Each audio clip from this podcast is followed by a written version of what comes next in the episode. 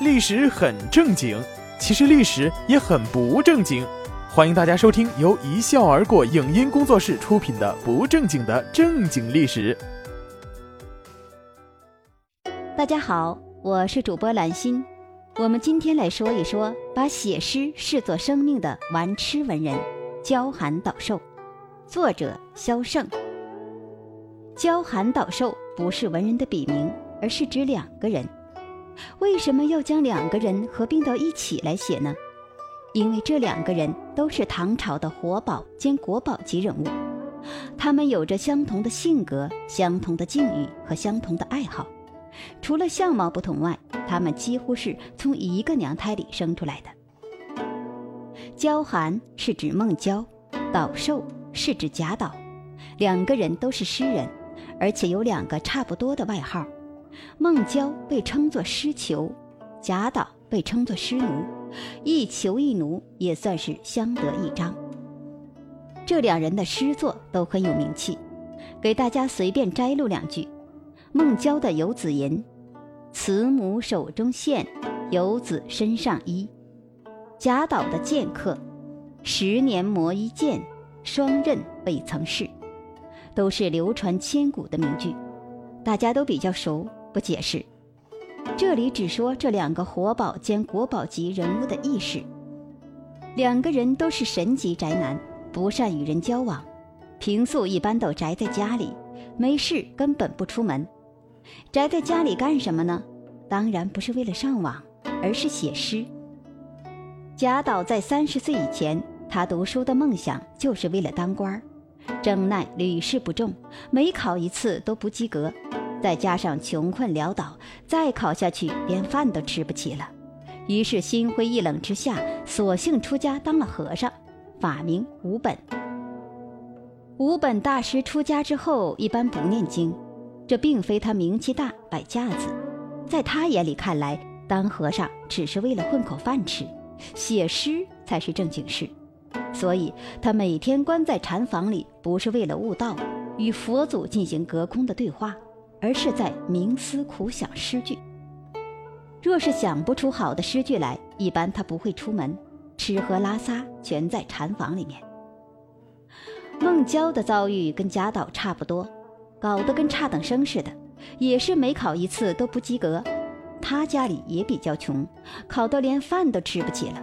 但是孟郊在考试这方面比较执着，为了证明自己是可以的，于是就一直考。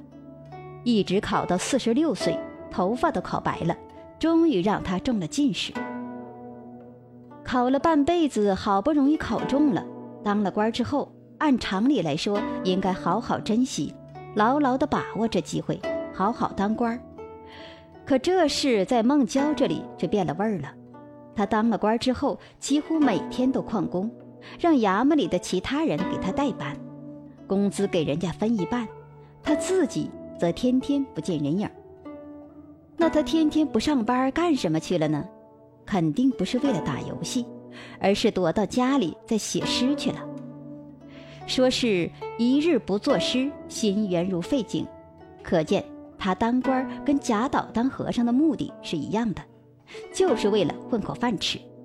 只要每餐都有一碗白米饭下肚，其他就什么都不管了。而且。他写诗的习惯也跟贾岛差不多，如果写不出佳句，就不会出门。这就是诗囚和诗奴外号的由来。不过跟贾岛比较起来，孟郊在写诗上面似乎要更有灵性一些。他的诗视野和题材都比较开阔，而贾岛的诗作相对来说要显得狭隘一些，可能是与他的个人经历有关。在他的作品里面，充斥着很多关于愁、苦、恨、死等等凄苦的字眼儿，因此又被称作是苦吟诗人。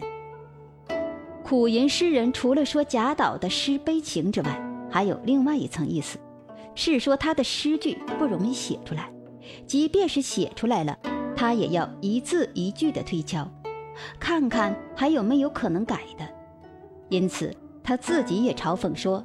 二句三年得，一吟双泪流。虽说两句三年有些夸张，但可以看出贾岛之诗吟的并非一般的苦。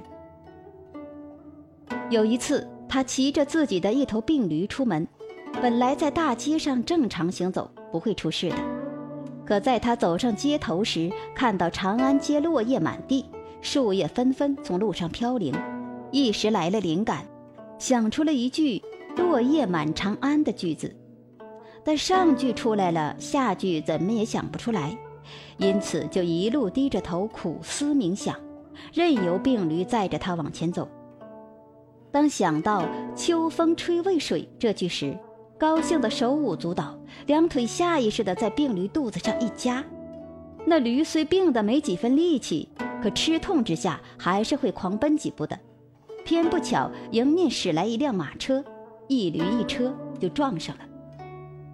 更不巧的是，所撞的还是长安城的父母长官，相当于现在的市长。人家市长大人本来就中规中矩的在道路上行驶，你没来由的冲撞上来，出了这样的交通事故，肯定是贾岛该负全责，就把他抓了去衙门，暴打了一顿，拘留一天，希望他长点记性，以后别再动不动就在路上抓狂了。可是对诗人来说，抓不抓狂不是自己能控制的，灵感来了时，别说是骑了头病驴。就算是开着飞机，那也会晃神的。还有一次交通事故，贾岛就撞上了一位更大的大人物。那天，贾岛受一位朋友之邀去讨论诗歌创作问题，他也是骑着那头心爱的病驴出门，在途中偶得两句诗：“鸟宿池边树，僧推月下门。”可是这两句诗出来后，他又在一个字上面犯愁了。到底是用推字好还是用敲字好？时而又觉得两个都好，一时难以抉择。突然间，砰的一声，似乎是撞上什么东西了。抬头一看，是官府的一辆马车。贾岛一看傻了，心想：不会又被拉去衙门暴打一顿吧？这时候，从车里出来了一个中年人，问他为什么走路不长眼睛，尽挑人撞了。贾岛说：“实在不好意思，我也不是故意的，我是在推敲一个字。”那中年人很是好奇，到底在推敲什么字，能把他迷成这样？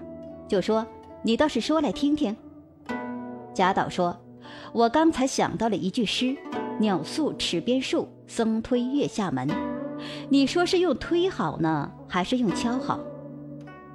那中年人微微一沉吟，说：“用敲吧。”说话间，用手指敲了敲车厢。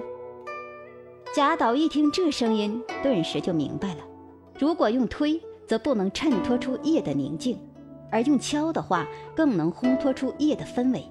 当下忙不迭的那头拜谢，说：“您真是高人，敢问尊姓大名？”原来此人名叫韩愈，是唐朝的大文豪。从此后，贾岛便与韩愈结交。这位神级宅男终于有两个好朋友了，一个韩愈，一个孟郊。在唐朝的时候，举人去考试，要想脱颖而出，是需要疏通关系的。贾岛人穷又没背景，所以一直就与官场无缘。结识了韩愈之后，贾岛也终于中举了，当官了。按说当官了之后，该过上小康生活了。可贾岛跟孟郊一样不务正业，也不去衙门坐班，还是躲在寺院的禅房里写诗，把文艺创作看得比上班还重要。可想而知，其创作出来的作品在诗人的心目中是何等珍贵和重要。但是对一般人来说，再怎么重视，顶多也就是时常拿出来吟诵自恋一下。可贾岛对自己作品的重视程度远远超出了正常人的想象范围。每年的除夕，人家是烧香拜神，祈求来年平安；贾岛则把他一年写出来的诗供在上面，点了香烛，恭恭敬敬地拜上三拜，然后起身倒一碗酒，煞有介事地洒在地上，嘴里还念念有词：“这是我一年的心血，何其不易。”搞得跟祭拜祖先一般的严肃，但这还不是最夸张的，更夸张的是，有人看了一眼他的作品，他就把人给骂了，而且被骂的那人还不是一般人。话说有一天，贾岛约了几个文友一起交流诗歌创作。他在禅房里左等右等，等了好些时候，文友还是没到，他就拿起自己写的诗念了几遍，看看还有没有可以修改的地方。如此一边念一边琢磨，不知不觉困意上来，竟然在桌上趴着睡着了。无巧不成书，这时候正好有人在禅房外经过，听到有人念诗，而且还觉得这人所念的诗不错，于是就走了进去。见其趴在桌上睡觉，那人就轻轻地拿了诗稿，仔细品阅起来。却在这时，贾岛醒了，他抬头一看，那人只见他长得胖乎乎、肥头大耳，还穿着身锦衣华服。一看就像是个土豪，贾岛顿时就火了，心想：你一个暴发户懂诗吗？不懂就算了，还装模作样的看我的诗装文雅，真是岂有此理！霍的站僵起来，一把夺过那人手里的诗稿，大喊道：“我一看你这模样就知道是没文化装文化人，你能看得懂我写的诗吗？”那人瞟了他一眼，见他红着脸，一副要吃人的样子。冷笑一声，走了出去。后来，他的文友们来了之后，贾岛跟他们提起此事。文友们一听他的描述，都傻了。君说：“你说的那人，我们在路上也遇见了，他是当今皇上啊。”贾岛一听更傻了，连说话都结巴了。皇，皇上，真是奇人有奇遇。走路的时候没撞上电线杆，竟撞在当官的车上了。打个盹儿，居然莫名其妙的出现当今皇上，还把他给骂了。这倒是倒了八辈子血霉了。估计是宣宗皇帝李晨同学没来由的被骂了一顿，心里也十分不爽。没过多久，贾岛就被贬了。同样，那位孟郊同志由于上班旷工，请人代班。朝廷罚他减少一半俸禄，你不是请人代班分给人家一半的工资吗？那行啊，我扣你一半工资，看你还能不能再分给人家一半。后来孟郊自己也觉得没意思，辞职了。其实，不论是孟郊还是贾岛，都不适合在官场，他们的性格注定了要贫困潦倒一生。后来虽然有韩愈接济他们，但朋友的帮助。毕竟只是一时的，无法照顾他们一生，因此在两人临终之时，均是家无余银，家徒四壁，甚至给他们操办后事都是朋友凑的钱。然而，他们虽贫苦一生，却在中国文坛上留下了极为宝贵的财富。也许这就是真正的文人吧。感谢大家的收听，这里是一笑而过工作室出品的。不正经的正经历史，我是主播兰心，我们下一期再见。